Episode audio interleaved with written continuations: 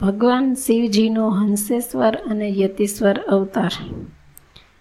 જેવી રીતે ભગવાન વિષ્ણુના અવતારો છે, એવી જ રીતે મહાદેવજીએ પણ સમય સમય પર અવતાર ધારણ કરી ભક્તોનું કલ્યાણ કર્યું છે. આપણે અહીં જે વિષય પર ચર્ચા કરવી છે તે વિષય છે શિવજીનો હંસેશ્વર અવતાર. ભગવાન શિવ જ અજન્મા છે, નિર્ગુણ છે, પણ ભક્તજનો માટે થઈ એ સગુણ થયા છે. જેવી રીતે ભગવાન વિષ્ણુના અવતારો છે, એવી જ રીતે મહાદેવજીએ પણ સમય સમય પર અવતાર ધારણ કરી ભક્તોનું કલ્યાણ કર્યું જ છે. આપણે અહીં શિવજીનો હંસેશ્વર અવતાર, મહાદેવજીની કથા મુજબ ભીલ વંશમાં જન્મેલા આહુક અને તેની પત્ની આહુકા ખૂબ ધર્મિષ્ઠ અને પરમ શિવ ભક્ત હતા.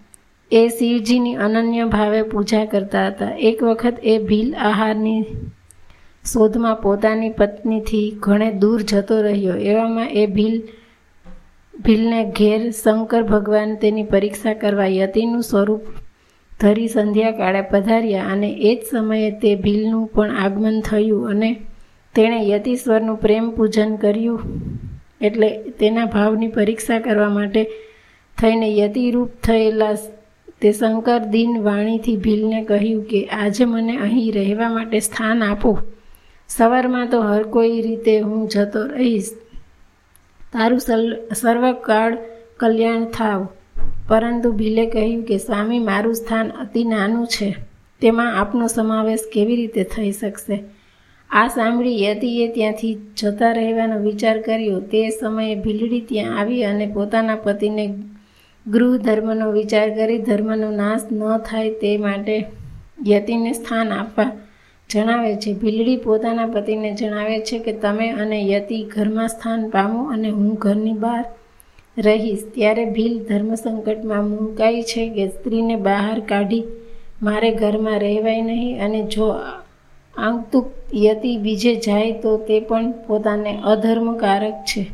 તેથી પોતે નક્કી કરે છે કે જે થવાનું હોય તે થાય, પોતે જ ઘરની બહાર રહેશે એવો આગ્રહ કરી ભીલે તે બંનેને ઘરની અંદર જ રાખ્યા અને પોતે હથિયારો સાથે રાખી બહાર જ રહ્યો.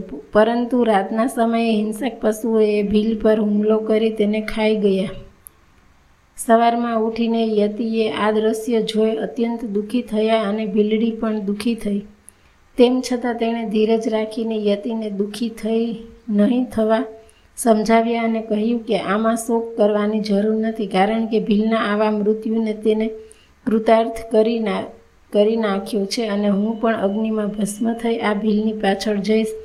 જ્યારે ભીલડી પોતાના પતિ ધર્મને ખાતર અગ્નિમાં પ્રવેશ કરવાની તૈયારી કરે છે, ત્યારે સાક્ષાત મહાદેવ તેની આગળ પ્રગટ થાય છે અને તેની પ્રશંસા કરે છે અને તેના આચરણની આચરણથી પ્રસન્ન થઈ મહાદેવ ભીલડીને વરદાન માગવા કહે છે.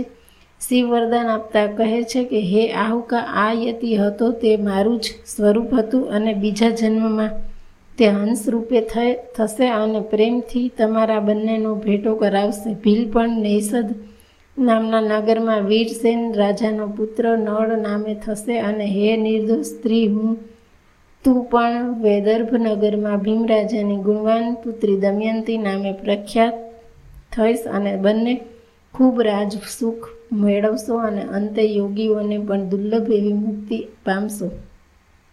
આમ નળ અને દમયંતીનો પ્રાદુર્ભાવ થાય છે અને યતિનાથ નામે શિવ પણ તે સમયે હંસરૂપે અવતરિત થયા અને તેમણે નળની સાથે દમયંતીનો વિવાહ કરાવ્યો. નળ અને દમયંતીનો પૂર્વજન્મમાં યતિનાથ સત્કાર કર્યો હતો. તે પુણ્યને લીધે ભગવાન શંકરે હંસનું રૂપ ધારણ કરીને બંનેને સુખ આપ્યું હતું. આમ મહાદેવજીનો હંસેશ્વર નામનો અવતાર અહીં પૂર્ણ થાય છે. આમ પ્રત્યેક મનુષ્ય પોતાના જીવનમાં પોતાના લોકોની અને બીજાઓની સહાયતા કરે, સેવા કરે તો ભગવાન અદ્રશ્ય, અવશ્ય તેવી વ્યક્તિઓને સહાય કરે છે અને પછીના જન્મમાં તે વ્યક્તિ પોતાના કર્મે કર્મો કરીને ઉચ્ચ ગુણવત્તા હાંસલ કરીને વધારે સારું નવા જીવન જીવી શકે છે.